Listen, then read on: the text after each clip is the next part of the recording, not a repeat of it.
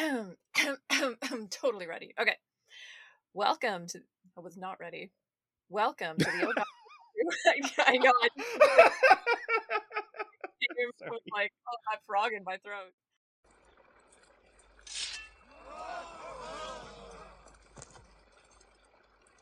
Behold!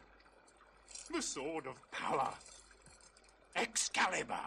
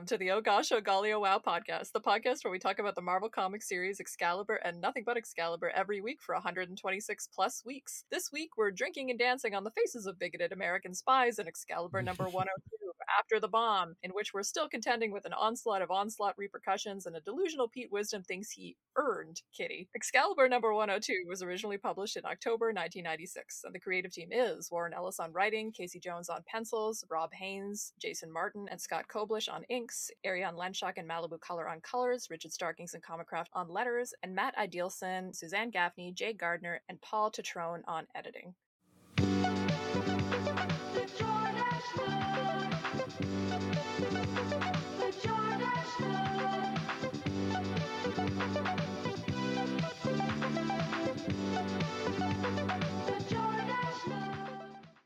Welcome back to ongoing coverage of the worst couple in comics, and I'm somehow not referring to the one where they're foster siblings, but we'll get to that.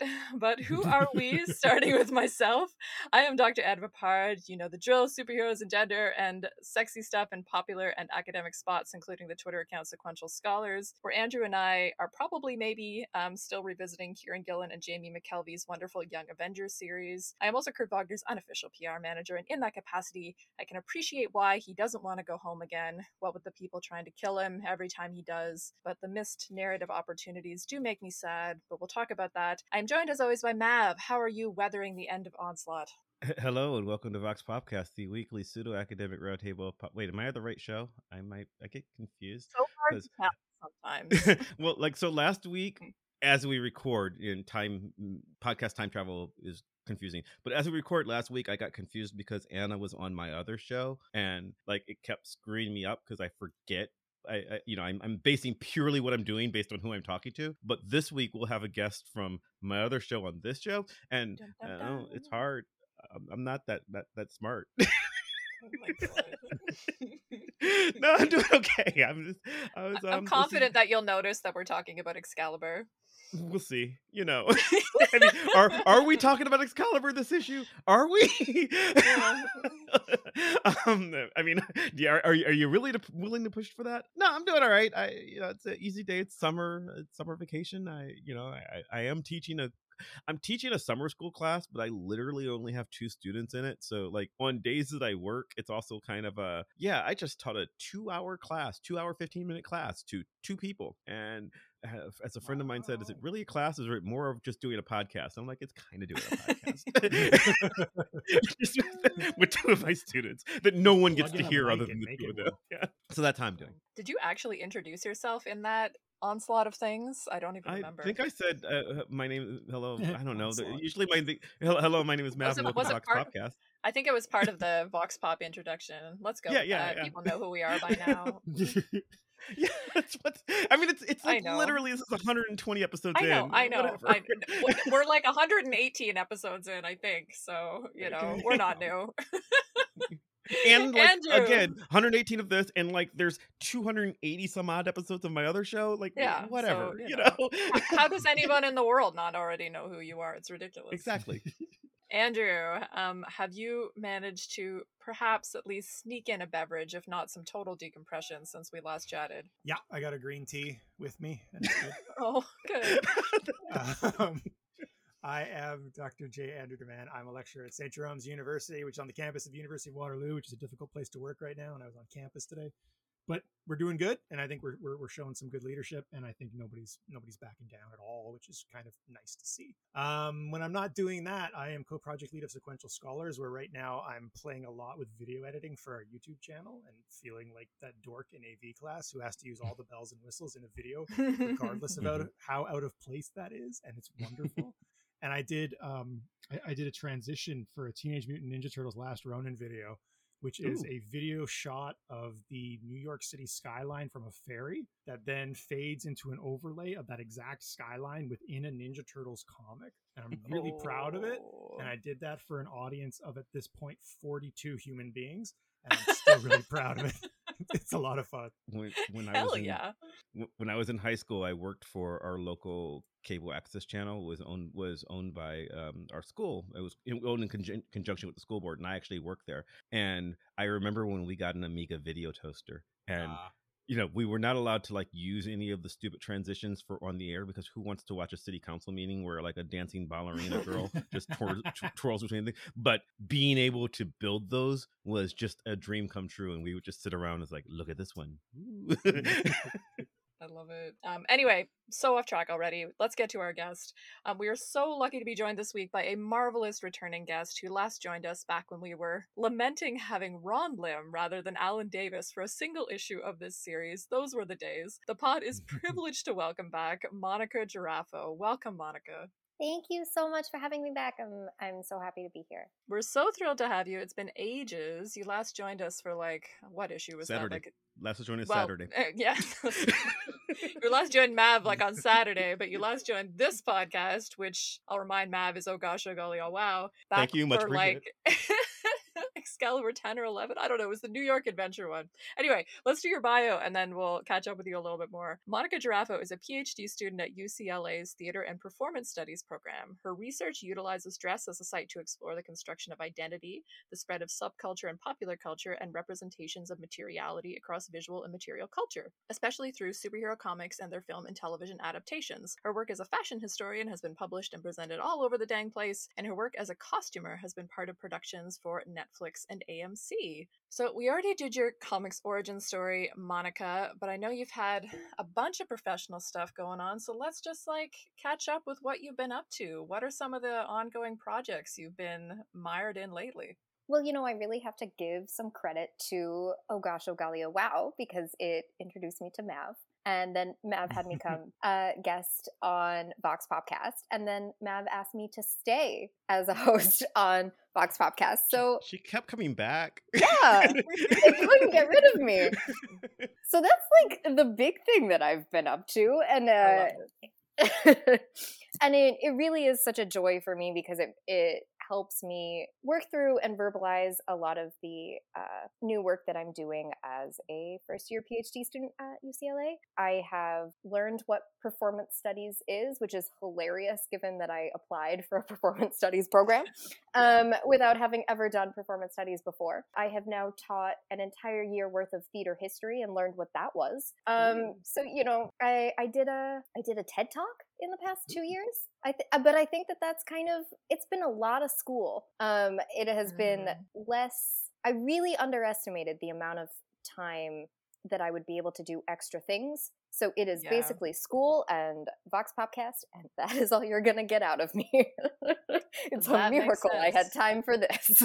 no, I I know, and we're so grateful. Uh, I don't know. Well, I'm scared to ask you my next question now because I was going to ask you about the state of your comics reading, or if you're reading anything, or if you have read anything lately that has intrigued you. But your answer might be that you simply haven't had time, and if so, that's fine. I mean, that honestly has been uh, my comics reading has been pretty lax as of late. Mostly because a lot of my work has been um, thinking through the real world applications of some of the concepts that I've been trying mm. to explore through comics. So I, I know when I was on last time, I talked quite a bit about the fact that I'm interested in what unstable molecules actually are when it comes to comic book super suit yeah, fashion. Yeah. And so it's actually led me down a pretty large path of I've been doing a lot of synthetics uh, chemical engineering history. And I've been reading a lot of studies that are produced by people like DuPont and NASA about um, hmm. fabrics in space and about the new technologies in terms of 3D printing and nylon powders and things that we use to spray as superhero suits get more sophisticated for real world live action adaptations. So there has been a lot of thinking about how do we make super suits in the real world out of real fabrics, which then takes a lot of time away from being able to read any comics themselves. So it does mean that I've kept up with a lot of superhero media and a lot of superhero movies, but not a lot of getting to read the things that I really love, which is also why I was really mm. excited to come back because then it's an excuse to read some comics.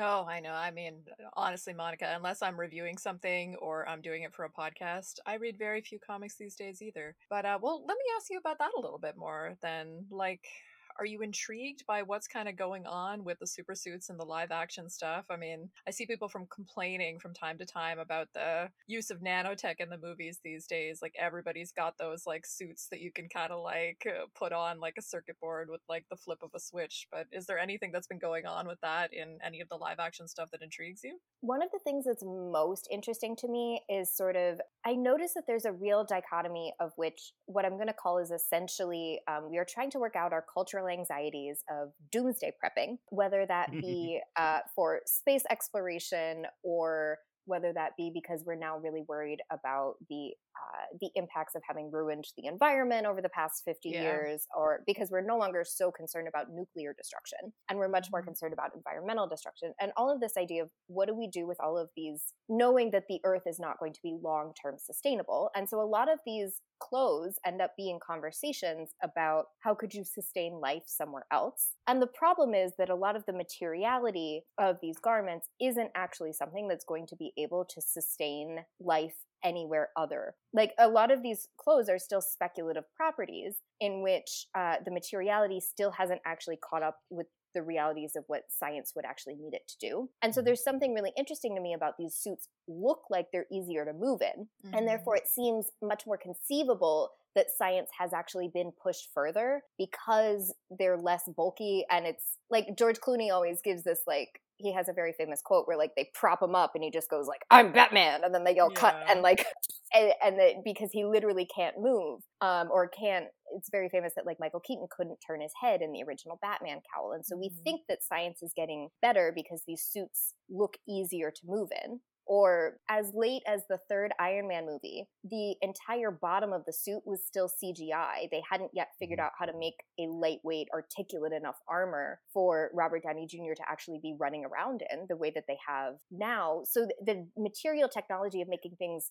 that look better on screen for humans to move in is much better. But then when you talk to conservators who work within Hollywood or who work within somewhere like the Costume Institute that are dealing with these like very fragile 3D because 3D printing is existing on the bottom of, of sneakers and everything now too, right? It's that all of these materials are also melting and ripping apart almost immediately. Like they do not exist until they can't last until a sequel even. Like this is mm-hmm. technology that looks futuristic but is actually getting worse in terms of longevity of use. And, and, so there's something very interesting happening about this dichotomy that's going to end up becoming some very large part of my dissertation about the fact that we are performing for an apocalypse that we can't survive that it, that is very fascinating to me Oh, yeah. I found myself thinking that is very fascinating. You described it so beautifully. I found myself thinking a lot about, I don't know, I was thinking about Star Lord's mask and respirators this week since we've been having, you know, the smoke stuff going on. And even since the first incident, like two weeks ago, I've been noticing the reporting on it changing, where now rather than kind of being alarmed about it, people are kind of used to it.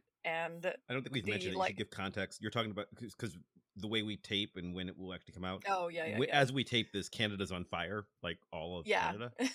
Which again, I realize that other places, including where Monica lives, deals with this a lot more often than we do. But here, like, I've never experienced something like this in my life, so it's a big difference, and nobody knows what to do. But I've noticed that the news stories for this cycle of it. So we had sort of an event two weeks ago, and then this week it was hanging around all week again.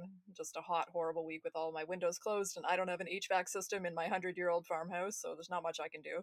And yeah, like the news stories were just like, well, is it time to get like a respirator? And is this the solution? And I was like, oh God, like it's only been a month of this, and this is like the place that we're going to with it. Like we're all gonna get Star Lord masks and we're just gonna go around like this from now on. I'm like, no, I am not willing to like throw in the towel on this like climate catastrophe. But um but yeah, I don't know. What you were saying was so fascinating, Monica, in terms of like the simulacra of that, you know, our presumption that things are becoming more technologically advanced because they appear that way in something like a superhero movie, and yet the reality of those costumes is so disappointing. That's fascinating. I can't wait to to, to read more about that. Okay, uh, I would actually love to keep talking about that, but let's talk about this Excalibur issue because I want to get your first impressions of that as well. So let's do an issue summary and get into it, and I'll come right back to you, Monica. So I know we've got lots of lovely listeners reading along with the pod. We'd never say we earned you because you are people, not property. Just to prove how not misogynistic we are, here's a plot summary. I'm going to be hammering Pete pretty hard today. He really pissed me off in this issue. Fair.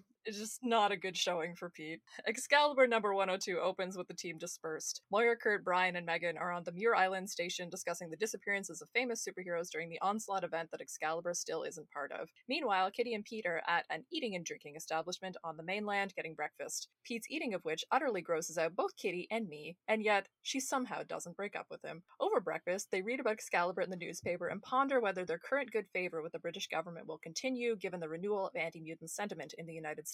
Elsewhere, Rain, Colossus, and Amanda are attempting to track down Margali Szardos in the German countryside. They search Margali's former caravan to no avail and retreat in fright when they hear a deranged cackling echoing throughout the forest. I do not understand what happened there, but we can talk about it. Back at Muir Island, the British government are taking away some of the mutants being held at the island, including Spore. Elsewhere again, after breakfast, Kitty and Pete are attacked by US government men, warning they are not welcome in the States. After easily putting the men in their place, Pete and Kitty take the gagged leader back to Muir Island, where they hand him over to the British government security folks, claiming him to be a supervillain called the Crimson Goat Gouger. Once everyone is back at the base, Kitty and Pete recount their tale to Moira, who informs them Charles Xavier has been taken into police custody. Pete and Kitty declare it's a perfect time to go to the pub, and one by one, the others follow. So, Monica, with everything you've got going on, I would not expect you to have read the hundred odd issues in between this one and your last appearance. But um, I am curious about your first reactions getting dropped into a very different era of Excalibur. So I'll keep it broad. What, if anything, interested you about this issue, and what are you looking forward to talking about? So one of the things that I was most struck by between the the first time that you had me on as a guest and now was this like the US versus UK like dichotomy that seems to be happening and I Mm. know that that was something that I talked a bit about the difference in US versus British uh, fashion and there's less of that this time but there's still that very much the the UK does things different in in these here parts like that that seems to be really hammered down in, in this particular issue. And and so that was something that maybe I wasn't expecting there to be quite so much doubling down on, especially because when I think of 1996, I think of the death of Princess Diana, and I think about how obsessed we are all are mm-hmm. as a US culture about Britain in general, and it doesn't really feel like a foreign country the way that this issue wants to position it as being like an entirely different mode of life and culture. That's interesting that that's what stood out. Yeah, I want to talk a little bit about the mutant metaphor stuff related to that because there's some potentially interesting but doesn't really go anywhere stuff going on about like oh we treat mutants different in the uk than in the us or do we? And we're not sure. But yeah so i definitely want to come back to that. Uh, let me pick up some first impressions from the guys and we'll get into it a little bit more. Mav how are you feeling about this one? Have you ever quit a job and like one of them their jobs that requires you to give two weeks or four weeks notice or something like that and you get so you go in you, you've got your new job you give your you, you give your two weeks notice is enough. I've had jobs which have required four weeks notice. That's uncomfortable for everybody. So let's just say it's one of those jobs where you're like all right i'm quitting. My last day is a month from now I'm giving you four weeks notice. Means we've got to do four weeks where I'm going to sit around with you people and pretend that I care and that I'm not leaving. I don't care. You know I don't care. Everyone knows I don't care. I just want to be gone. I'm right, done right. emotionally. I, I- emotionally I don't work here anymore now. Emotionally I've already left and I'm on to the next project. But let's just go through the motions and make this as painless yet awkward for everyone as possible. And that's what this issue is because that's where Warren Ellis is in his life. like he's done. I He's was I- checked for, out. for the first for the first half of that Mav. I was like, "Are you talking about Pete or are you talking?" And then I was like, "Oh, I bet you're talking about Ellis." I got there. I got there. Yeah, he is. He, I mean, and that's and that's this story. Like, there's I understand it better now in retrospect. So one thing that helps understand it is um I've read the next issue, so I know where it's going, and this will come up in a little bit when you because there was something you said you didn't understand in the um, thing, and I actually know what they were going for, but it is so haphazardly and lackadaisically done because he does not care. This is the essence of you know what are you gonna do? Fire me? I'm already gone, and that's uh, and that's where this issue is. And I, I mean, I don't know how to feel about it beyond that because you know there's stuff that like, oh, that they're sort of out of character there, but whatever. Somebody new is going to be writing this in two months, you know. Okay, and that's how it feels. That's how I felt the entire time I was reading it. This time, I I think I probably was aware of it last time. You know, that's that's where we're at. All right, all right. I'm at least coming with the energy to be angry at Pete Wisdom, which you know I'll definitely bring be bringing to the convo as I said. But uh, Andrew, how are you feeling about it? I don't disagree with Mav. I, I'm warmer on it for kind of a mistake that Ellis is arguably making because, in my eyes, he's actually trying to build some cool character dynamics here. I think he is kind of. I- I really wish he had done that earlier. you know what I mean? The thing that I've been I've been complaining about, like he's establishing some relationship things between um, Captain Britain and Megan. I like the way that he shows Kitty's growth a little bit here, uh, her Mhm. increasing dickishness, for lack of a better term, but like in a really kind of mature way. I, I like the buildup of Margali as an ominous villain, as opposed. I mean, even though she's not actually going to be that, but spoiler. um, but like that wasn't there when we did the onslaught arc. It's just like, haha, I'm Margali. Oh, I'm defeated. You know what I mean? Like, like the, they, they didn't. He, he didn't do the investment in the characters, and now, like as Mav said, he's on his way out the door, and he's like, I'm gonna build up these characters and give them tension and conflict and angst, and then bye bye. So I don't know. I, I I feel like this would be a good issue ten issues earlier, if that makes sense. Mm, yeah. Okay. Well, is the laughter supposed to be Belasco or It's Belasco? Oh yeah, yeah, for sure. It's Belasco. But like, why who, would they you know, run? Belasco, why- famous for laughing. I I know. I know. So there's that, but like also why would they run away? Wouldn't that be like we should Because probably investigate Bad that superheroes. Yeah. Because Yeah. Rain, Colossus, and Amanda are bad superheroes, according to ac- according to um, Ellis. Apparently, Th- that I find infuriating. That entire scene, which is like, because that's what it is, and I only know because I've read the next issue. And by the way, spoilers for next week's show. It barely matters there. Like it, it's it's a missed opportunity because he does not care because he's quitting his job and he does not care and he's just wrapping up loose ends. And this is not a loose end that he cares about. There are other loose ends that he does care about, Kitty and, and Pete's relationship. Fine, but this is not a loose end he's care- he cares about. So he's just like, okay, we're gonna go look for Margali because we have to because it doesn't make sense for us not to. And then the second we hear a noise, we're going to run away like we're not fucking superheroes. That's what. But you could just do the tease of the thing where like they go and the caravan's empty, and they're like, "Well, there's nothing else to do here because it's empty." And then we see like a mysterious figure No. in the background. They're Like instead, wimps. there's like laughter, and they're just like, "Oh, we're scared." I'm like, "You've Spooky, met him bye." before." like I don't know. Like given everything they just dealt with, why would they be bothered Uh-huh. by this? I just Literally, it these are people who have traveled across the universe. Colossus they've has been, been to limbo, space. they've been to hell, they've been to space. Why would they be bothered by this? Nope. I don't understand. Laughing's creepy. It just seems like you introduce that element, and then it's like now you have every reason in the world to investigate this situation more, and yet they do the Now- opposite of that. It's dangerous. People could get I hurt. just- don't understand. It was just like an unforced error, you know? Uh-huh. It's like one of those plot choices that's so confusing because it doesn't make sense. And it just, that really did bug me. I was like, the fact that I didn't get it until like we talked about it, and I was like, oh, I get it. It's Belasco. Uh-huh. But it's but they don't know that. They just know, know. they heard creepy laughing, so I'm going to run away as though I don't have. Amanda is a literal sorceress, and like she's Yeah, here, ideally suited to fight Belasco. right? And Yeah. she's here to save her mother. But there's laughing, so bye. Fuck, that pissed me off. I'm sorry, that was worth a swear.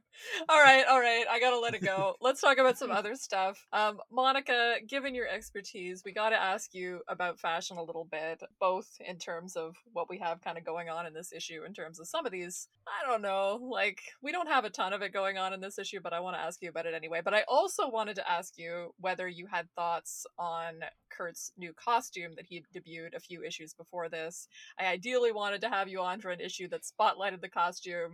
We, on both sides, had sort of some scheduling issues, so we weren't able to do that. But I'd still love to ask you about it because we had some fun conversations about it at the time. Had you had you seen that new Nightcrawler costume before, or was this your first time encountering it? No, this was a very first viewing. So Oh, you are receiving um, raw impressions. We'll, we'll put it that way. Appropriate for that costume. you know, it's just like a giant arrow. And that was a dick be joke, like, by the way. look at My my penis. Thank you, thank you. You've not heard Um, it. Time recording. You have not heard the episode where we discussed this. But keep, con- but continue, please. Validate everything that I said. um, I so I need to out myself in that uh, one of my favorite childhood movies is Labyrinth, which Ah, means yes. um, The story of David Bowie's dick. Yes. Yeah, yes. exactly. I'm- Uh, I, I knew exactly what you meant by bringing that up. Yes. And I feel the same way about this costume as I feel about David Bowie in those tight, tight pants, Mhm. which is Mhm. that I am having some form of a sexual awakening I was not prepared for. In which, like, is it a costume or is that, Mm. you know, like, is it a bulge? Like, I can't see anything else. yeah. I know that you want me to talk about some other No, part of no, this no, this is- costume, this but no, I no, this can't. is it. This is it. The whole costume is just penis. I guess I was sort of to I was like everything I say sounds like a sex joke. Now to drill down on this, um, I was gonna ask you about. I don't know because we had sort of a conversation a few episodes ago about the unusualness of this costume for a male superhero, and I was wondering if you had thoughts about that aspect of it. Like, does it strike you as something that is intentionally erotic? I mean, the dick is there, and yet there's such a disavowal of eroticism for male superheroes so much of the time that I was distrustful of like, you know, whether it was perceived as such. And we did have comments on Twitter, like several people were like, I didn't see it. and I'm like, Really? okay.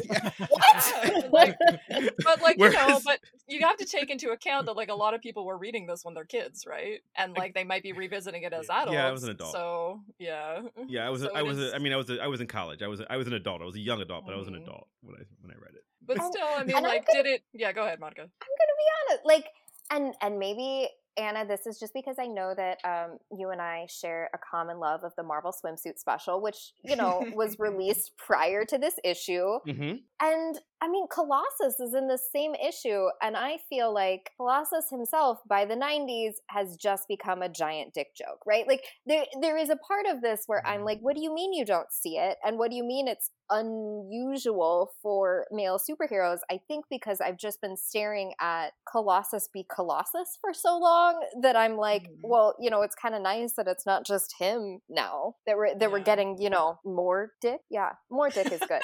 Um, More dick is good. That's the isolation you want. yeah, uh-huh. which is really funny because um because I'm gay now. Um, but I'm gonna stick by. You were like Anna, what's happened to you in the past two years? And I'm like, do we tell the listeners I'm gay now? But I guess you know we're here, and I'm still gonna stick by. It's More dick is never a bad. It's never More a bad. dick is good. It's never a bad time to declare either of those things. Yeah. Yeah, I don't know. I mean, in terms of like an impossible garment, that costume bothers me a little bit because I find the believability of it difficult. It just doesn't seem like a costume that he could move in in the way that he needs to move in, and that was like part of my issue with it. But yeah, I don't because know. that I don't know. sash is quite large, right? Like the, my 1st thought Mhm. was like that has got to be flapping around everywhere, Mhm. getting in the way. Like I know that's what I thought too, and that bothers Oh, me. the I'm sash, like, I'm, not the penis. Yeah. It's both. Oh. no, that penis looks tight. That sash looks flappy as all get out. I am so sorry, mom and dad, if you ever listen to this episode. Oh my goodness. We're not well, we're not sorry. I'm happy to revisit that convo about the costume because we're not going to have it too much longer in this book. Kurt is going to go back No, to his no. classic look before long. Pacheco tried to make that costume happen ever so briefly. Anyway, um, let's talk about the fashion in this issue in particular then, Monica. Like, did you find anything interesting about the choices in this issue? And of course, saying that you didn't find anything interesting is also a possible answer. and you know, how did you know that my answer was going to be Oh, I don't know. Absolutely I absolutely nothing interesting. it's not as though we talk a little before the pod or anything. This is the first time we've ever talked about it, and there definitely isn't any notes or planning involved in this podcast. I mean, it's a lot of button-up shirts now, isn't it? Hmm. Um, and I I have had conversations with artists who, um, in terms of how do you choose the the street clothes that you're going to draw each character in, and a lot of them will say some version of, well, you know, the time constraint of actually putting out this issue meant button up shirt. There you go. Like you just kind of slap it on and, and keep going and that's that's a little bit how the fashion feels in this particular issue but there is also something about the 90s in general is kind of a sad period for comic book superhero fashion. Like, this is the period in which all mentions of Janet Van Dyne's fashion design career just disappear entirely. Like this is the this is our Jim Lee trench coat era, right? Where it's like, well, why do you need to be wearing street clothes or why do you need to show a difference between your civilian clothes and your superhero clothes if you can just put that trench coat on over your normal little suit and go about your way? Like they, there's a little bit less like demarcation of like civilian life and superhero life in the way that there Mhm. was in 80s illustration techniques and it does come back but, it, but it's kind of a dark period in this in this 90s it's fun because then i get to study and care about superhero costumes a bit more but there's less superhero fashion if that makes sense Well, what do you think? Like, what is the reason for that? Do you think? Like, does it just have to do with I don't know? Like my, my knee jerk thing is us wanting to bring more quote unquote realism, and that is in heavy scare quotes, quote unquote realism to the superhero genre in terms of you know making the costumes have jackets that make them look more like street clothes and stuff, but also just part of like the extremeness of the 90s and wanting to over accessorize everything. So I don't know if I have an answer to that, but maybe you do. Like, why do you think that that change was happening at that time? quite frankly when we do talk about these production constraints of being ha- able to draw something on a deadline I think that we are spending so much time making sure that we can see every little muscle bulge that we have run out of time for clothes. like Yeah.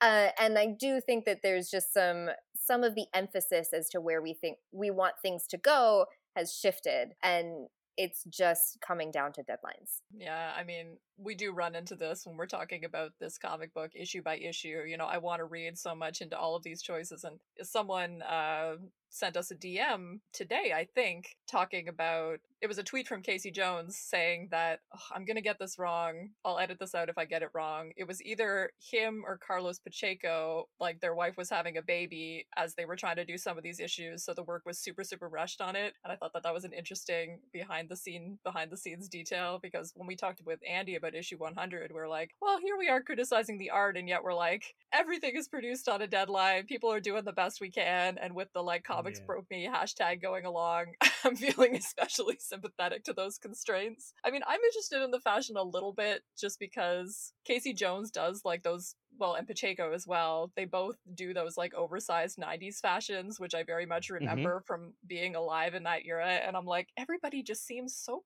cozy. like, everybody seems so soft.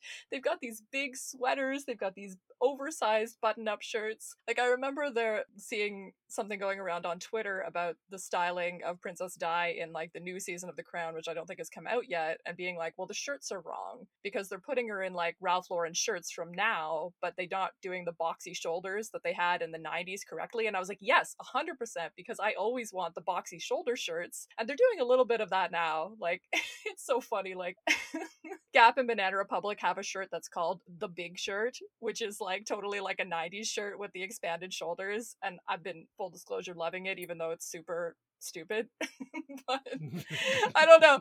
I but I just read a comic like this and I'm like, everybody is wearing the big shirt, you know? And like I really remember that look from that era and I really remember aspiring after that look. Like I wanted nothing more than to be wearing the tightest jeans or stretch pants and an enormous sweater or shirt. And if I could have worn that every day of my life, I would have felt like the coolest, most confident, most fashionable person in the entire world. So when I look at Kitty's outfit in this issue, I'm like, that would have been an aspirational outfit for me at that age when this comic book came out, which I'm not proud of. I am not proud of, but like the high tops and the tight jeans with the like baggy socks and like the big shirt, I'm like, I would have loved that look, but I don't condone it. but yeah. But it is back. And I do think that there Yeah. is something about the fact that a lot of times we really notice like the temporality or like of fashion because it's not what everyone's wearing right now. Like I spend so much time looking at all of those 80s outfits being like that's fantastic because we're not putting clothes together in the same way, but like this big shirt, tight pants thing or is you're right, like for us to just be able to walk into the mall and and buy the new version of the old version. I'm Yeah. probably not picking up on as much of this fashion just because it looks so much like what we're all wearing right now. Yeah, there's been a big 90s resurgence, which I have mixed feelings about because I love the return of the big shirt. I do not like the return of quasi psychedelic prints and like cornflower prints and that kind of thing. Just makes me break out in hives when I see that kind of stuff at Zara. But, you know, just that's my age catching up to me. without looking like either yesterday or the day before didn't you like like just essentially tweet a picture of yourself essentially in this outfit Probably. like where, where wearing like a like I, I'm I'm- I feel like the last time I saw you post a picture of yourself it's just you sitting there in the blue shirt that is eight sizes too big for you oh, 100%. I think I even had like a freaking yellow flower behind my ear in that picture. okay Totally yeah okay I'm, like i'm like just like i'm like like you're talking about this like oh i would still wear that but i don't condone it and i'm like aren't you wearing that I, I clearly do condone it. I mean, Okay. earlier today I was like wearing bike shorts and an oversized Club Monaco sweatshirt. So Okay. yeah, I totally I'm like, condone I'm like, because I'm not imagining this, right? Like, I'm pretty sure, like, the last time I physically saw a picture of you, it was in like literally exactly that outfit it you know, I guess. No, I mean, I guess I condone it. I I don't know if it's a good choice, but I stand Okay. by it as what I am choosing. It's fine. I mean, so I it wasn't a criticism. it. It's just like you- I, I was just like you were just saying, oh, when I was 14, and I'm like, or now? Like- No, I- I think I think I'm just now that I have a little bit of money to actually purchase the things I wanted so badly when I'm 14. I'm probably finally buying some of those things. I don't know. I, I am enough, thrilled. okay. I am thrilled by the return of some of the 90s fashions. Let me put it that way. Other of them can die in flames, and I'll be perfectly happy. Mm. Like there are so many of those like square-toed, like heeled sandals coming back right now, and that's one of those fashions that makes me break out in hives. I was like, why do you want your feet to look like cow hooves? It's a horrible fashion. It's like we should never bring that back. See, I thought you were going to say that like anyone. next. I thought you were going to say that like next week you would be wearing like you know a bustier and a trench coat with lots of pockets. Oh my God. I 'Cause mean, that would be the 90s. maybe. Maybe I'm not gonna go back to like going out tops. That's like another thing that makes me break out in hives. The going out top of like the early 21st century. Um. Anyway, this has gotten so off topic. I'm so sorry. I mean, was there anything, Monica, that interested you about kind of the fashions chosen for specific characters? I mean, we haven't had a chance to talk to you about the character who is Pete Wisdom yet. So if you have thoughts about your intro to Pete Wisdom, I'm happy to hear them. Oh. Uh, isn't it just the same outfit as John Constantine? Like, I, Eh. I Yeah. mean, and I Yes. do, and I Yes, do need exactly to that. say, as someone who had no context for Pete and had exactly one issue of Pete, I will immediately the white shirt, black tie, John Constantine of it all. I was like, not interested, boring. Next, Ugh. like, No, and no, I can already tell you, exactly like, dump like dump him dump him now like that, that's all i need and and is that judgy based on what he's wearing yeah but i think that that's also what a comic book illustrator wants me to get out of an outfit is this representational ability to make a snap judgment about somebody as quick as possible so i need you guys to tell me me if I'm right. Is he some version of a uh, dump him now? Because I don't like his outfit. no, he's exactly. I, I think I think your read of him is 100% fair um, and accurate. Um, it is not what the author wants. It is. I mean, it, the, the, the author um, is sees this as no. He's the cool dude. He's me. Yeah. But he's also, you know, like to say that he appears to be basically John Constantine, you know, or Gambit, or you know, a dozen other characters that were exactly this guy. Yeah, he is that guy, and your read of him is 100% accurate. Yeah. Well, let's talk a little bit about the key Kitty and Pete scenes in this because I keep alluding to how I want to go off on it and apparently I'm going off on all kinds of things today so let's just lean into that. But um yeah, I don't know. Monica as a first impression of the Kitty Pryde Pete Wisdom relationship, I mean you already said dump him now, but um besides his fashion, what led you to that conclusion based on how they interact here? oh, sexism. It's not great. yeah. Is he drinking beer at breakfast? How old is he? He makes her do all the work. He's just like, oh my gosh, it's so great that I have a girlfriend who's so much better at me. In which, again, just reinforces the like, but what do you see in him? Like, I mm, maybe I'm feeling a little spicy to go off too, as someone who knows nothing about. And his name is Pete, for Pete's sake. Uh-huh. yeah. No, Dump she only dates Pete's. She he is he is one of her uh, one of her one of Kitty Pryde's canonical four boyfriends named Pete. Yes, Four Peters. And one of them is Colossus, one of them is Colossus. who we've already talked about as to Uh-huh. why he is the preferred Pete. Oh, he's your preferred Pete. See, that is he a is my take. preferred Pete. of the four. yeah. me too. Yeah, no, no, me too. Of the four choices of Oh. Uh, Colossus, Spider Man, and Star Lord, and, and Wisdom, if she's got to, ch- if she's got to go with a Pete. I mean, I don't know that she has to go with a Pete. but if she Ultimate to go Ultimate Universe Spider Man is way better. That that Yeah. at least was semi enjoyable. I- it was it, was it's an enjoyable read it's a relationship that has an ex- expiration date of high school Yeah, ultimate universe spider-man it, and I, I actually really enjoy those comics i actually love that they're like no because they have something in common and they're the same age like that that makes sense and and the reason i'm talking about it is because i think it is an interesting take on the kitty pryde character uh, Kitty Pryde in the Ultimate Universe, unlike many other Ultimate characters, I think shares a lot of DNA with Kitty Pryde of the Prime Universe, um, uh, the six one six universe. So I think that's interesting, and I believe that Kitty, in the circumstance of the Ultimate Universe, would have dated Peter Parker. So I'm actually okay with that. But also, it's a relationship that like they're going very different places and you know the indian of american pie where we're all you know, uh, we're all breaking up because summer's going to be over like that's it's got to be that they can't stay together there's no there's no world in which you know grown up kitty is going to be with grown up peter parker And So- I'm okay with that, but at least Yeah, he's yeah. not calling her a prize and an object explicitly the way Pete is, Yeah. and we're expected to think it's cute. no, he's wisdom is awful. What do you? Yeah. There's no, and it's supposed. Yeah, it's supposed to be. This book wants you to believe that, like, I mean, like, I get what they're going for. He has progressed beyond the sexism of "I will save you" to "Hey, it's pretty cool. My girlfriend kicks ass." Like, I get that this is supposed to be endearing. It is not. Let me get let me get your take creepy. on it, Andrew, a little bit. I mean, we all say it's bad, but I mean, what's going on here in terms of like the trope of like the guy who's admiring his strong girlfriend and we're supposed to think it's cute? Like, what are your thoughts on what's going on here? I think his admiration for Kitty is essentially a flex. Again, this idea, look, Kitty mm. Pride loves me.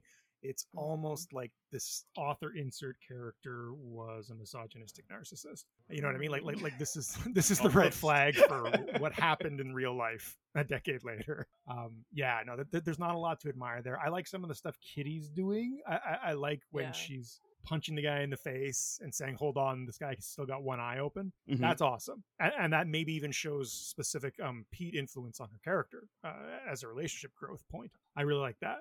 Um, otherwise, no. This this is exactly as Mav said. It's misogynistic, and it is not aware that it's misogynistic at all, uh, and that makes it, I would say, more problematic. Yeah, like they're trying to do that coupley moonlighting banter thing, and yet, uh, boy, it does not land for me at all. Because for it to land, we have to believe in this relationship in some sense, and it's just really unclear what Kitty is getting from Pete. Because, I mean, the way that we tried to justify it in the past is like, oh, well, he treats her like an adult, and this is Yeah. something that is really important to her. But he doesn't even feel like he's treating her like an adult a lot of the time. Because, as much as like he does do the thing where, like, oh, I'm going to stand back and let you take care of it, he always slips up and doesn't do that initially, right? And just like letting her carry all the newspapers is not respecting her power, it's just being a dick.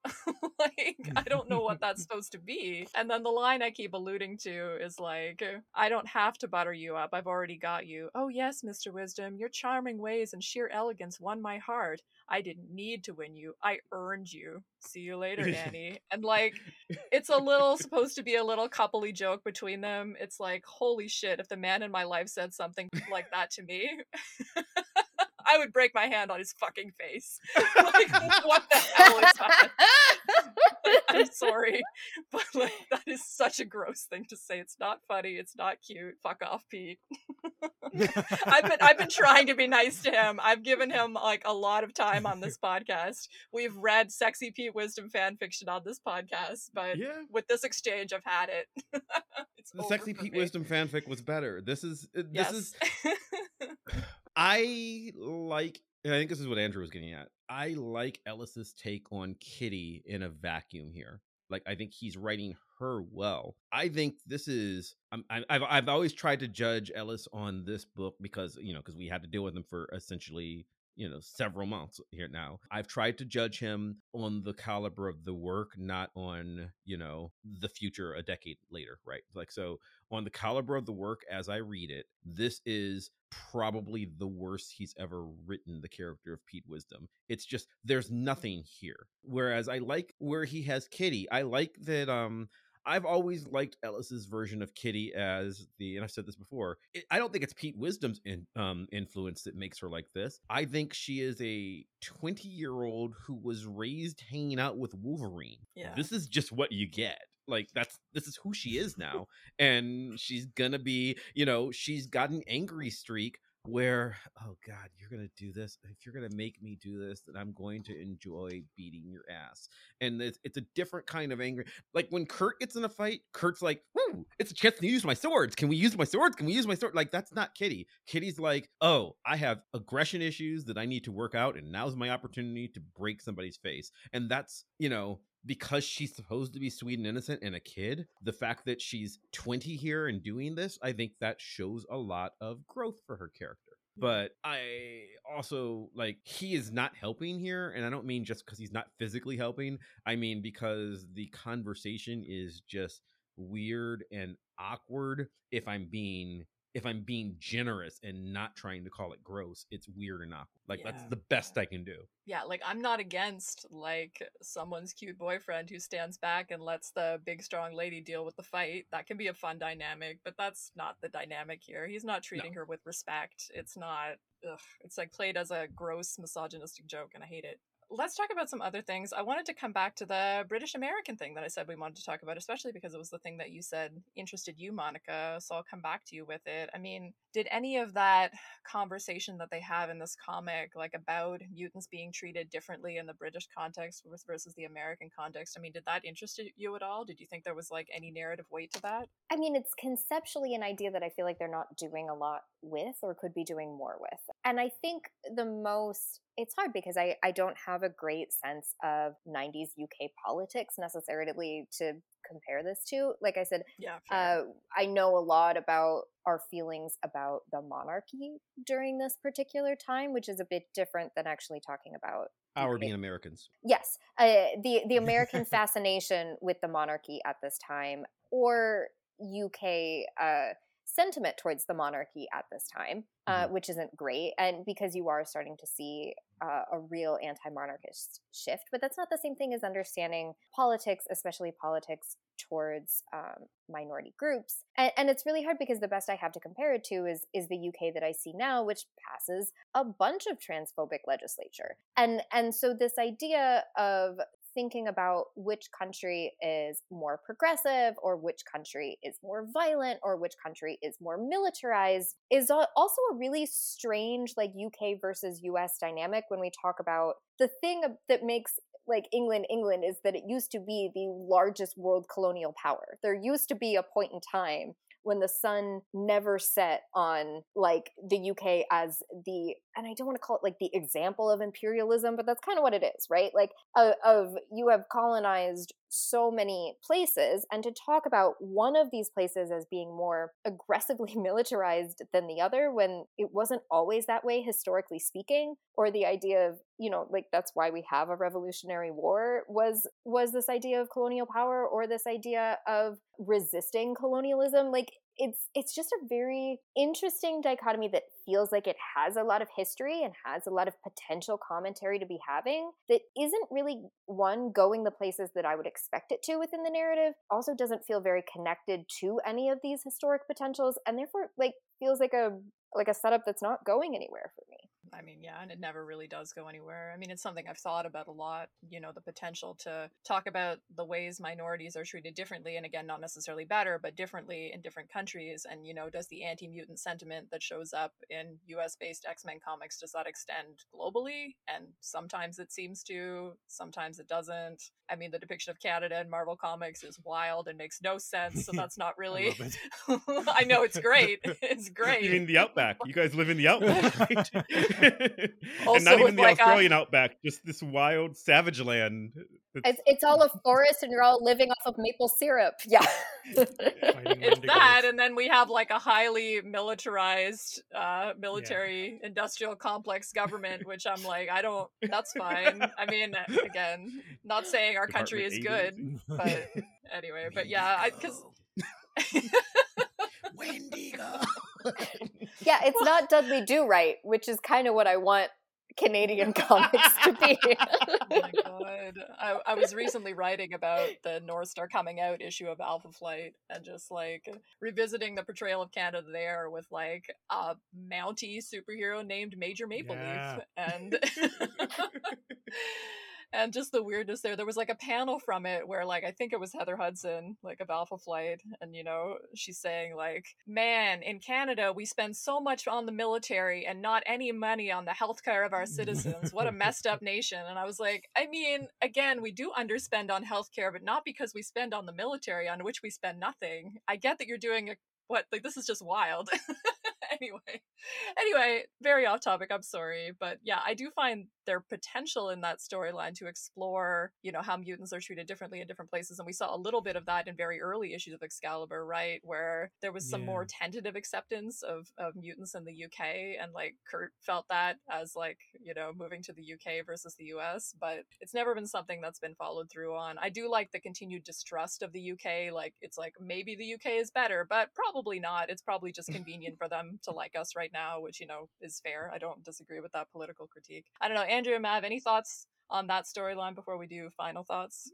I think for me, and this is hard to like frame for me because Ellis is, is not American. Um, but it, it, does seem like in this time period, there's this idea of um, using an idealistic Britain or an idealistic, I mean, Australia in, X Men uh, almost a decade earlier, um, as a way to comment on this sort of um, American self perception of itself as potentially losing its values. And I think Excalibur, when we look at, as you said, the early Claremont and Davis era, you can maybe see that a little bit because I, I, think they're very winking uh, about how what they're presenting is a simulacrum of Britain, not actual Britain. And I'm wondering if that's maybe in play here in a different kind of permutation. But I, again, I'm not sure. And it's really tough to envision with Ellis at the helm. So I kind of don't know, but that's something I'm looking for. Yeah, I get that. Matt, did you have thoughts on it? Yeah, my my my look is a little different, but based in the same thing. Ellis is. I mean, we've talked a lot about the fact that this story was started under the story being Excalibur was started under the premise we're going to do a UK version of the team, and we will get a yeah. UK author, Chris Claremont, who technically is British, three years, only, man. Yeah, but yeah. but he has no memory of being British, but technically, sure, you know. um, well, Warren Ellis, that doesn't apply to. Warren Ellis knows what it is like to be, you know, an adult with an understanding of in actual UK. And I think that this story, for me, it exists in a time period after but in, but similar to when when Alan Moore write, writes Watchmen. I, I think he is trying to within the confines of what Marvel will allow him to do he is trying to be critical of American politics from a British lens. So is Britain really better? Maybe not, but this is the this is a Brit trying to say, "Oh god, you Americans like over there, like you're the racist ones," you know. And I say that because again stepping outside the bounds of just reading this book for for itself i know he's leaving and i know he's leaving to go do Transmetropolitan and Authority and Stormwatch and like like the things that he's going to go on to do make me feel like he is he as a person has things to say as a Brit that are critical of American of America's geopolitical space. And does he get there in this issue? No. but, but, I think he but I think that's what he's trying to hint at. Yeah. I think he's trying to like lay a groundwork that he's not that he's going to continue, you know, for much of the rest of his career, to be fair. Sometimes better than other times. But I think that's where his headspace is. And this is the time that he was thinking about it once again on a book that he'd already given his notice that he was leaving. Yeah, and we'll see him revisit those themes in some later work, as you said. Mm-hmm. Uh, let's go around and do some final thoughts. Give everybody a chance to circle back to something. What are you thinking about for final thoughts this week, Andrew? Um, again, look, okay, two small things. I, I really like Spore self confidence. It makes me laugh, uh, and I love the splash page uh, on this comic. I, I, think Casey Jones did a stellar job. It looks really cool in the way the reflection aligns um, with the um, foregrounded arm and tail. Um, really nice illustration there. Yeah, it's a it's a good opener, and I sort of like. Actually, I'm looking at it now, and I was like, Kurt's like wearing shorts and a shirt, and the shirt is just completely unbuttoned, right? yeah, this is the outfit yellow. that he's going with. this is always the problem when when you p- try to put Kurt in blue because like he just very frequently the blue confuses you confuses your eyes where where where are the clothes and where the skin tones he has a yellow mm-hmm. shirt on but no shirt underneath it and he's got yeah. on blue jean uh, well. I'm not. I'm not mad at that outfit. I'm glad I. No, no, no. I wasn't. I, I didn't think you would would be, but I'm. Just, but it does sometimes create, you know, in the simple world of four color coloring, yeah, yeah, yeah, it sometimes creates some some visual separation problems. But yeah, I agree. Uh, it's a it's a fun opener. Uh, Mav, any final thoughts from you? So I was gonna mention Spore as well because this is this is uh the swan song of Spore. Remember Spore, guys? Spore is in this book. Who you know has been hanging around like in the dungeon of this medical facility for for literally I went back and checked. He's been like yeah, this is issue 102. He's been here since the 80s, just basically hanging out, and now we're shipping him off.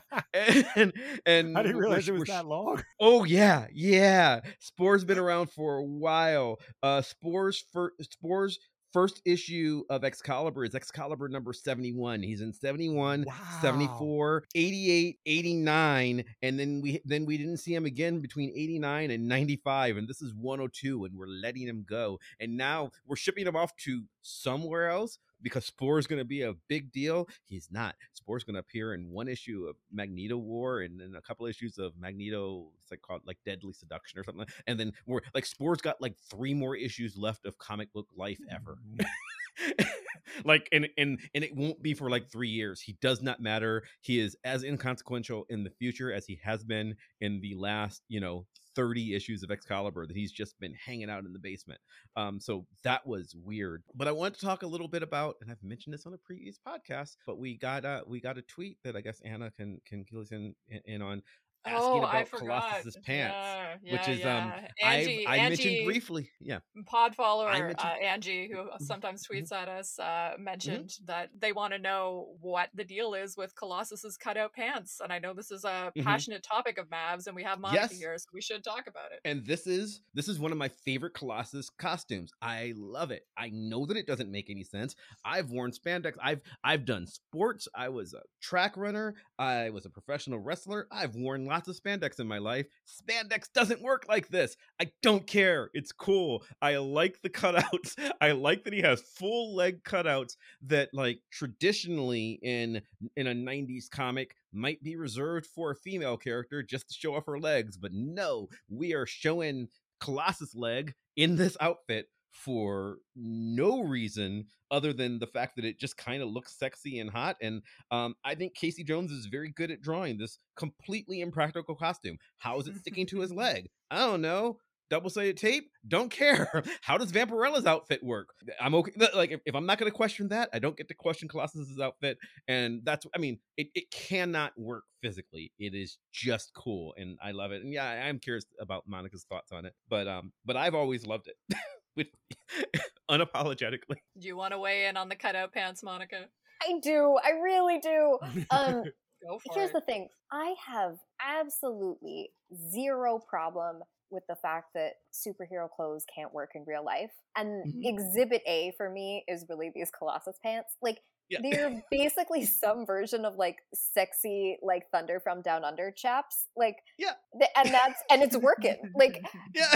there's something about like i'm like how does it stay up and i'm like Paint. obviously the tension of having such tight muscles just keeps it where they need to be like it's mm. there is something about like colossus just being like flex i'm like static electricity like i don't i don't know. I'm not a mm. scientist. Science is barely real in these comics anyway. Like i just i kind of do just want to see a cool costume. And Yeah. objectively aesthetically speaking i love this one. And i also love the ridiculous pointy like like stegosaurus like shoulder pads happening that are like Yeah. i think that for me like a costume that i want to see is a creative one that because this also does kind of feel like it feels canon and there's something about like it's not actually getting in the way in terms of functionality the way that like kurt's little ridiculous arrow scarf is. Like these pants still feel like colossus could do all of the running that he would need to. So yes please more assless chaps. I've worn chaps. These chaps don't work like this. Chaps gather in places when you move. These Yeah. stick these stick to thigh muscles. It's so weird and bizarre, and I love it. And also, assless chaps is redundant. All chaps are assless. If they had asses, they'd be pants. Thank you, Bob. My final thought is not anywhere near as fun as that, but I'm also gonna do a letter. But um, yeah, there's like a miscoloring or missed inking on one of the panels of Kitty and Pete's conversation that creates a real surreal atmosphere. It's the scene where he's eating the breakfast disgustingly, and the final panel on that page, it's sort of three long panels, and the final panel panel on that page, at least in my version of the issue, Kitty's entire face is missing. It's just a window as though her face disappeared. And it's really creepy to look at. I'll put it on the website in case Mine's people have corrected. Mine's Yeah. correct. I have the digital version. yeah, it's not corrected in mine, and it's really freaky. I'll show it to you guys. Um, anyway, um, we'll come back to you, Monica, in case there's like a final thought that you had other than Colossus's pants that you wanted to to circle back to, or anything that we didn't get a chance to talk about. The floor is yours. I actually did. Um, and for me, it's also the um the eating of of the breakfast. Disgusting. Well, uh, I have two takeaways. One is apparently the only difference between the U.S. and Great Britain is guns. Mm. is that is that America has guns and and the UK does not. Uh, the second one was I was surprised and took a lot of note of the Special K cereal box actually that's happening in that mm-hmm. breakfast scene. One, because that's a very American cereal to be having Kellogg's. Two, the idea of it being like Special K in particular is like the diet cereal, right? So it's like the uh-huh. diet craze of the 90s, which was like a little bit strange to not just be having like normal corn flakes or something as as your your Kellogg's product placement, but also the idea of it even being recognizable product placement instead of like mutant O's or whatever they want to serve in that bar that you know have, happen to look like a generic cereal that, that you pick a purposeful reader familiarity and you draw it and you frame it in a way that is meant to be something that can be picked up on. And and as somebody who studies clothing and fashion and thinks about the amount of times that visible logos or brands pop up, it's actually pretty rare. So that was one that I don't have a lot to say about beyond like, huh, that's interesting, but but it's one that I would love to look more into in terms of actual brand and product placement in the 90s in these comics. Yeah, a lot of great ads in this issue, I will say. Yeah, you know what that reminded me of? I remember there being a little bit of a fan letter kerfuffle about the, oh, like, what is it, like 2004 2005 Ms. Marvel series with Carol Danvers. And there was an issue where Carol and Jessica Drew are having lunch and they're both having like proteinless salads. And then the letter column people are like, um, they're huge, super powered ladies. They maybe need to eat a little bit more than that. and like, and to, to their credit, the letter Of course. the edit the editor like apologized and was like, "You're probably right," but still, it kind of just reminded me of like just going to the logic of every lady being on a diet, despite the fact that it might not make sense with their character. Anyway, I was wondering if it's just like for this one. I, I wonder if the reasoning is just as simple as like maybe Casey Jones just really likes Special K and like that's Special the K is a box. solid cereal. I mean, I'm Yeah, not it- it could on have been- K. Right. Like there have been to- there's totally been times where I'm drawing something and the thing that they get is whatever's in front of me in- at that moment. I'm like, oh, that's what I had for breakfast, so that's what Pete's having. I get it. I get it. Anyway, I'm going to close with just a very brief snippet of a letter from the letter column. This letter is from Sean Williamson, and part of his letter he says By the way, Amanda Sefton is a fascinating character who has lurked in the shadows of X Men titles for years. She has a lot of potential to develop into a strong role in the pages of Excalibur, and I hope you plan to cultivate that potential. What do you have in store for Amanda? I hate to tell Sean that he's going to be disappointed, but he is going to be disappointed. But also, the reason I wanted to bring it up is because we haven't mentioned this on the pod before. I'm going to be doing a Cerebro episode. I'm doing the Amanda Sefton episode. I don't know when we're recording that, but it's going to be coming up pretty soon. Don't know whether the questions for it will still be open at the time of this recording either, but get hyped for it regardless. The way I teased it on Twitter was a blonde lady who has a weird relationship with Nightcrawler talking about a blonde lady who has a weird relationship with Nightcrawler. So Hmm. gonna gonna go deep on Amanda Sefton. Uh, so you can look forward to that. My pride broke it. My rage broke it. This excellent knight, who fought with fairness and grace, was meant to win. I used Excalibur to change that verdict. I've lost, for all time, the ancient sword of my fathers, whose power was meant to unite all men, not to serve the vanity of a single man. And we will wrap things up there, other than to say, Monica, thank you so, so dearly for joining us. Before we go, we need to, of course, remind our lovely listeners of your awesomeness. If you would like folks to find you online, whereabouts can people find you? And are there any past, present, future projects, anything that you would like people to check out? Of course, plug Vox Popcast again as well. I, I was going to say, I'm sure that this is one that I'm hopefully not stealing from Mav, but uh, please, if you want to uh, hear more of my ridiculous opinions, you should check them out on Vox Popcast. Give us a little hype for some of the stuff you guys have covered lately. This is so hard. I know. I know, Like, I know. What, because what did we just travel. record? We just did Pixar. I just said I'm, you do that. I'm like, ooh, uh, Pixar was. I week. think at the time of recording, yeah, I saw you tweeting about your episode about Elemental and the state of Pixar.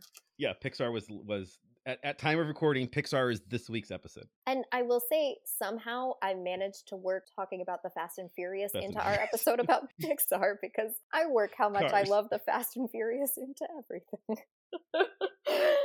You guys did an episode about the new one, right? yes, we We've did. done like three episodes about Fast. We've done several Fast and Furious episodes. We- It Oh. comes up a lot. We've done at least we we've at least done episodes devoted to ten and nine specifically. I know, and it's come up a lot on other on other stuff. So I, I'm aware of Monica's fondness for it, but uh, yeah, I haven't listened to the. Well, I've only watched like one Fast and Furious movie, like Cards on the Table. So Eh. I, I did I did recently have Adam give me like a 15 minute synopsis of all of the movies just to feel like I was involved in the zeitgeist. But um, I don't know. We'll see whether I end Which up catching up with that franchise. I think I've seen Which one did you watch? four. I think four is the only one I've seen. I don't know why. four is four is a good one. It's not the good one. Is that fair, Monica? Like Mm. there's Yes. there's one that is canonically actually a good movie. That's number five. It's like almost accidentally is actually a good movie. I adore all of them, and just because I know, I, and I'll have to send it. Monica, I've sent it to before. I'll send it to Anna because I know you will enjoy it. According to many many people, the I'd say the opinion of the internet at large is that the worst of the movies is number two, and I thought that until I saw a lovely video essay called "Two by Two Furious: How Fast and Furious Two Made Me Gay." Um, and it made Oh, me it made me rethink the entire Yeah. thing and oh my god the guy's right and it's it's absolutely it perfection and it's like oh okay this movie is actually good there's a lot of there it is it is a reparative queer reading of the second fast and furious movie and it's real good it's I wanna, I wanna good. see that. I wanna see that. Send it my way. Mm-hmm. Um, but yeah, just thank you so, so, so much again, Monica. It was so fun. Thank you so much for having me back. Uh, I really, really enjoyed this. Next, we're wrapping up the Ellis era in an appropriately multiversal fashion in Excalibur number 103, Ben Sinister Reprise, featuring lots of kitties, Kurtz, and Piotr's. In the meantime, if you liked what you heard, please follow us, like, and review the podcast wherever you're listening to it or watching it. Don't forget to check out our fabulous YouTube videos, which we've done for many of our earlier episodes, plus our holiday specials. You can find those via our website or the Vox Popcast YouTube channel. As always, if you want to chat with us about Excalibur or pitch yourself as a guest for a future episode, let us know. You can reach out via our website, goshgollywow.com, where we've got some fun extras, and via Twitter at goshgollywow, where we post daily pages from whatever issue we're reading that week, plus more fun extras. Thank you, Andrew and Mav, for another fabulous combo. Thank you, Monica, for conversing with us. Thank you all for listening, and a special thanks to Maximilian of Thoughtform Music for a truly epic theme song. Play us out. I was like reading that, and I was like, I forgot to write puns for the conclusion today, which is so disappointing, but we're gonna have to live with it.